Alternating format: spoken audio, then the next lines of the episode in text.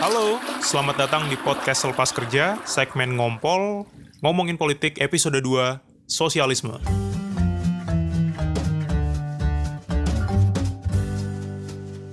Kalau di episode 1 kita udah bahas kapitalisme, sekarang kita bahas lawan katanya, yaitu sosialisme. Kok lawan kata sih? Nah, gini, karena di masyarakat kapitalis akan tercipta kesenjangan antara dua kelas masyarakat, yaitu kelas si kaya alias berjuis dan si miskin alias proletar, maka muncul pemikiran untuk mengubah situasi itu. Pikiran-pikiran kayak gini pengennya membuat orang miskin lebih menikmati berkah dunia ini, supaya kekayaan itu nggak numpuk di orang-orang kaya aja. Nggak numpuk di bos-bos atau pemilik modal aja. Nah, pemikiran kayak gini tuh yang namanya pemikiran sosialis. Pemikiran sosialis ini melihat akar dari kesenjangan yang ada di masyarakat kapitalis itu adalah sistem kapitalisme itu sendiri yang mengizinkan orang untuk menumpuk kekayaan sebanyak-banyaknya atau mengakumulasi kapital bagi dirinya sendiri. Sehingga kalau ada orang yang bisa menumpuk kekayaan untuk dirinya sendiri dan dia memiliki hak penuh atas kekayaannya itu akan cenderung kekayaan itu ya nggak terdistribusi secara merata. Jadi akan lebih banyak orang yang sengsara daripada sejahtera.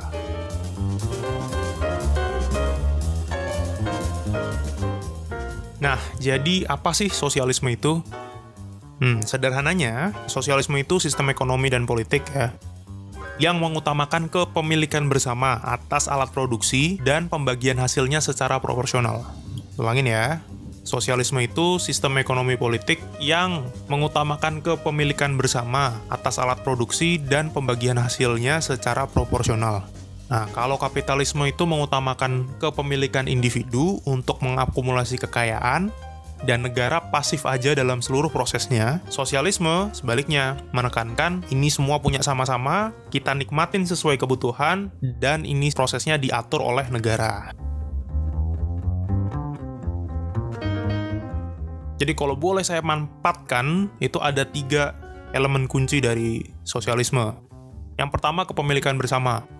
Ini lawannya kepemilikan pribadi di kapitalisme ya alih-alih tiap orang punya kuasa penuh terhadap modal atau misalnya mesin-mesin pabrik, perusahaan gitu. Di ekonomi sosialis itu alat-alat produksi, ya perusahaan, mesin pabrik dan lain-lain itu dimiliki bersama-sama, tapi lewat pemerintah. Jadi setiap orang itu memiliki hak yang sama, mempunyai saham tanda kutip yang sama atas satu mesin misalkan. Jadi pemerintah sebagai wakil dari rakyat itu yang menguasai ekonomi. Nah, yang kedua ada lagi elemen kuncinya itu peran negara. Kenapa negara jadi salah satu elemen kunci sosialisme? Karena negara sebagai representasi rakyat mengontrol politik dan ekonomi. Secara politik dia memastikan bahwa kekuasaan itu berjalan untuk menjamin sistem sosialisme secara ekonomi itu aman dan berlangsung terus. Campur tangan negara itu di bidang ekonomi sangat besar dan wewenangnya sangat kuat. Bisa dari urusan produksi sampai urusan penetapan harga barang. Pokoknya pemerintah itu seperti melawan mekanisme pasar lah.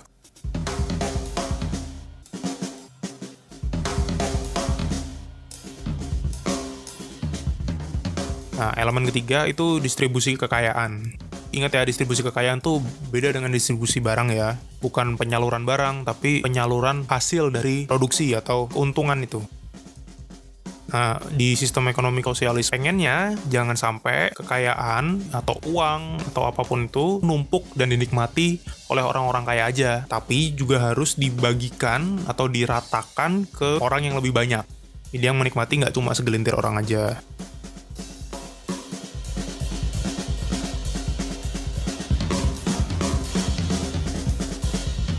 Contohnya gimana sih? Hmm, oke. Okay. Uh, eh, saya coba kasih skenario ya. Bayangkan ada sebuah pabrik. Pabrik ini biasanya kan dimiliki oleh swasta ya, atau orang perorangan itu.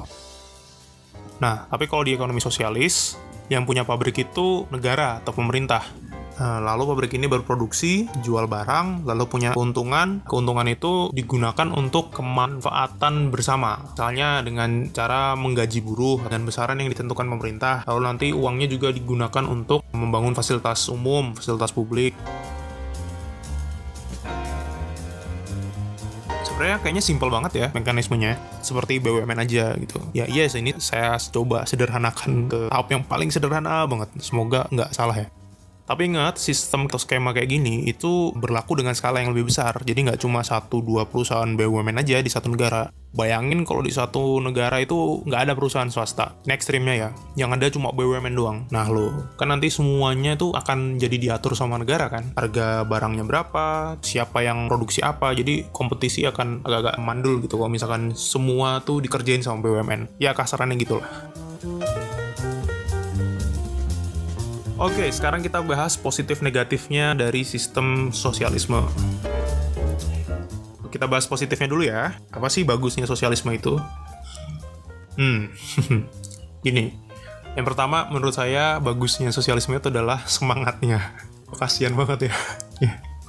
Gini, sebagai sebuah kritik, sosialisme itu bagus banget. Bahkan menurut saya semua orang itu harus mampu berpikir secara sosialis. Karena sosialisme itu atau pemikiran sosialisme itu menurut saya berhasil di tahap awal untuk mengidentifikasi masalah dari kapitalisme. Dan sosialisme juga berhasil set goals yang benar, yang bagus.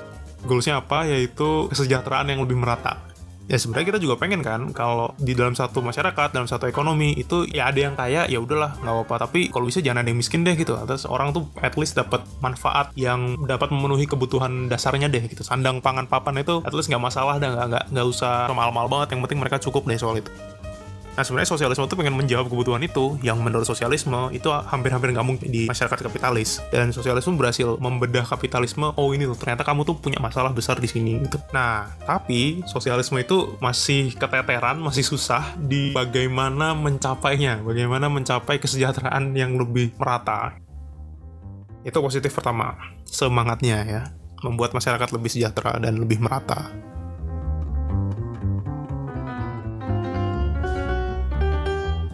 Yang kedua, positifnya, susah banget nih. Secara teori, sosialisme itu menciptakan masyarakat yang lebih adil. Istilah Indonesia-nya sih itu ya kayak sila kelima tuh loh, keadilan sosial. Misal gini, kalau di masyarakat kapitalis, kan semua bisa diperdagangkan dalam tanda kutip ya. Jadi orang kaya akan punya akses yang lebih bagus terhadap satu hal dibandingkan orang miskin. Misalnya pendidikan deh, orang kaya itu bisa dapat sekolah yang lebih bagus karena sekolah lebih bagus itu menerapkan SPP yang mahal. Sedangkan orang miskin nggak bisa. Jadi ya orang miskin dan orang kaya akan punya start yang berbeda. Yang satu punya edukasi yang lebih bagus, yang satu enggak. Kalau di sistem sosialis, pendidikan itu dianggap sebagai barang publik atau milik bersama. Jadi ya harus dinikmati bersama dan nggak ada orang yang bisa bayar lebih untuk mendapatkan pendidikan yang lebih bagus gitu. Nah, murid di dalam satu masyarakat yang sosialis itu akan bisa masuk di satu sekolah bukan karena kemampuan orang tuanya bayar SPP, tapi karena memang mereka berhak untuk itu. Ya, sebenarnya ide-ide semacam ini itu dalam tanda kutip ya dipinjam di beberapa negara dan hasilnya luar biasa bagus. Contohnya tuh Finlandia. Mereka kan punya salah satu pendidikan terbaik di dunia kan. Bahkan mungkin yang memang terbaik mereka di dunia.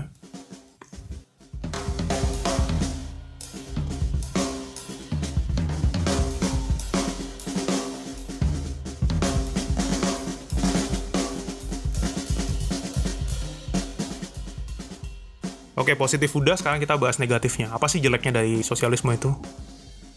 Di masyarakat yang sosialis, negara itu akan cenderung beroperasi secara tidak efisien. Maksudnya apa? Gini, bukannya jadi aktor yang adil, yang bisa jualan, dapat keuntungan, lalu membagikan keuntungan itu secara merata, negara malah lebih sering itu jadi penguasa yang abuse power, yang menyalahgunakan kekuasaannya biasanya pemerintahan sosialis itu menyimpan bibit-bibit kehancuran karena kekuasaan mereka terlalu besar. Kalau ada satu ungkapan yang sangat terkenal di dunia politik itu power tends to corrupt and absolute power corrupts absolutely. Kekuasaan itu cenderung untuk korup dan kekuatan yang absolut itu pasti korup. Kalau sistem udah terjangkit korupsi, biasanya manajemen negara itu bisa jadi malfungsi atau keteteran, amburadul. Ya kita bisa lihat Uni Soviet deh contohnya. Dia kan negara sosialis ya dulu. Semua alat produksi, pabrik segala macam itu dikontrol penuh oleh pemerintah. Masyarakat juga dapat distribusi manfaat dari kehidupan ekonomi mereka dikasih makanan beras beras tanda kutip ya orang Uni Soviet saya ragu mereka makan beras makan nasi sorry ya mungkin kayak di punya jatah ransum segala macam dari pemerintah tapi ujung-ujungnya mereka kolaps karena sistem itu nggak bekerja ada masalah korupsi, ada masalah teknis lain-lain. Jadi ujung-ujungnya pemerintahan itu nggak bisa jadi efisien. Jangan kalau di sistem kapitalisme efisiensi kan dijunjung tinggi ya. Setiap masing-masing perusahaan akan berjuang seefisien mungkin. Efisien dalam artian dia berusaha men- menggapai keuntungan yang setinggi-tingginya dengan biaya serendah-rendahnya. Perusahaan akan berlomba-lomba efisien supaya mereka memenangkan pasar, supaya mendapat keuntungan yang lebih tinggi. Ya jadinya sistemnya akan berjalan dengan baik gitu loh. Karena semua akan berlomba-lomba untuk survive. Tapi kalau di negara yang sosialis, pemerintah itu seperti tidak punya kompetitor, jadi insentif bagi mereka untuk menyehatkan sistem yang mereka bangun sendiri itu lebih sedikit.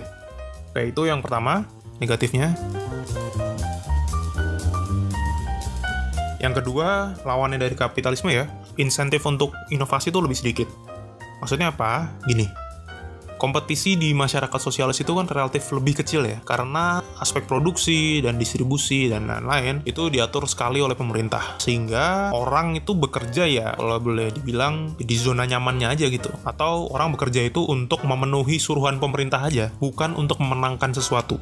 Lihat lagi contoh Uni Soviet. Uni Soviet itu dulu mayoritas dari inovasinya yang mereka buat sebagai upaya untuk memenangkan perang dingin aja, bukan untuk memberi manfaat yang lebih bagi masyarakat luas. Kalau dibandingkan dengan Amerika, head to headnya Uni Soviet pada waktu itu, di Amerika kapitalisme berkembang dengan begitu pesatnya pada era itu dan mereka punya banyak sekali private driven innovation lah kalau saya boleh bilang. Jadi inovasi-inovasi yang dimotori atau berangkat dari swasta dari semangat orang-orang di bawah untuk membuat sesuatu. Beda banget sama Uni Soviet. Nah, itu sisi negatif dari sosialisme.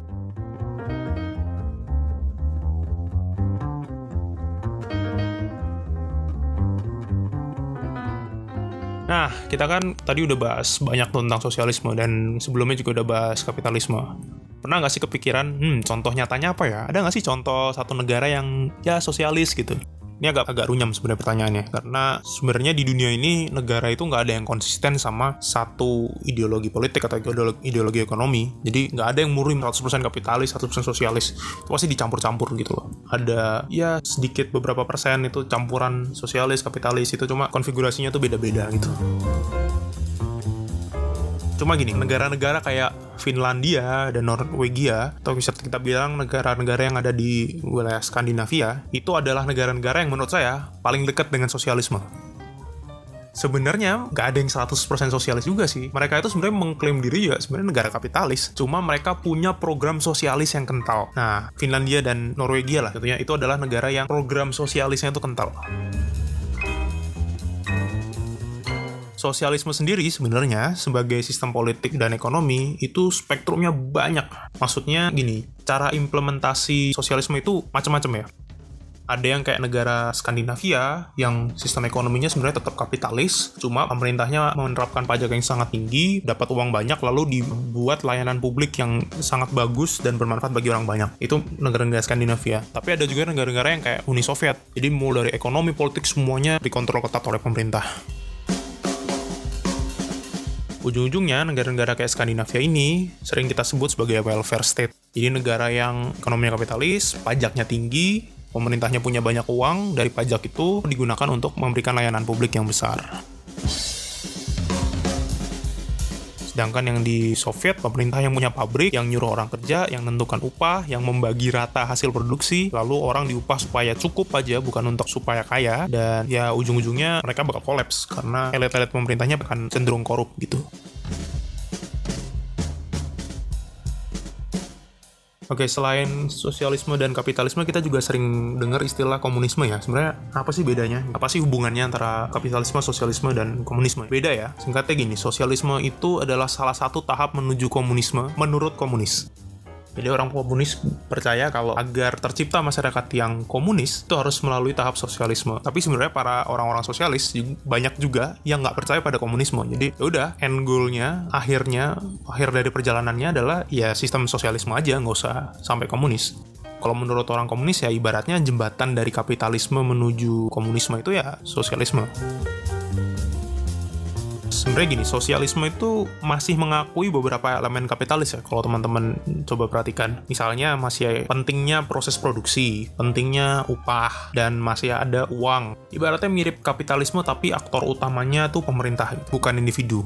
Nah, sedangkan komunisme itu versi ekstrimnya dari sosialisme. Jadi komunisme itu cita-citanya adalah masyarakat tanpa kelas dan tanpa negara. Istilah kerennya no leader just together. Maksudnya tuh nggak ada lagi tuh kaum-kaum berjuis proletar tuh udah nggak ada. Kayak miskin tuh nggak ada. Atau bahkan pemerintah tuh udah nggak ada. Semua orang tuh setara aja semua. Semua bisa hidup harmonis, beraturan, dan tanpa tekanan-tekanan yang berarti dalam kehidupan. Apalagi desakan-desakan ekonomi atau desakan-desakan yang bersifat material itu udah nggak ada.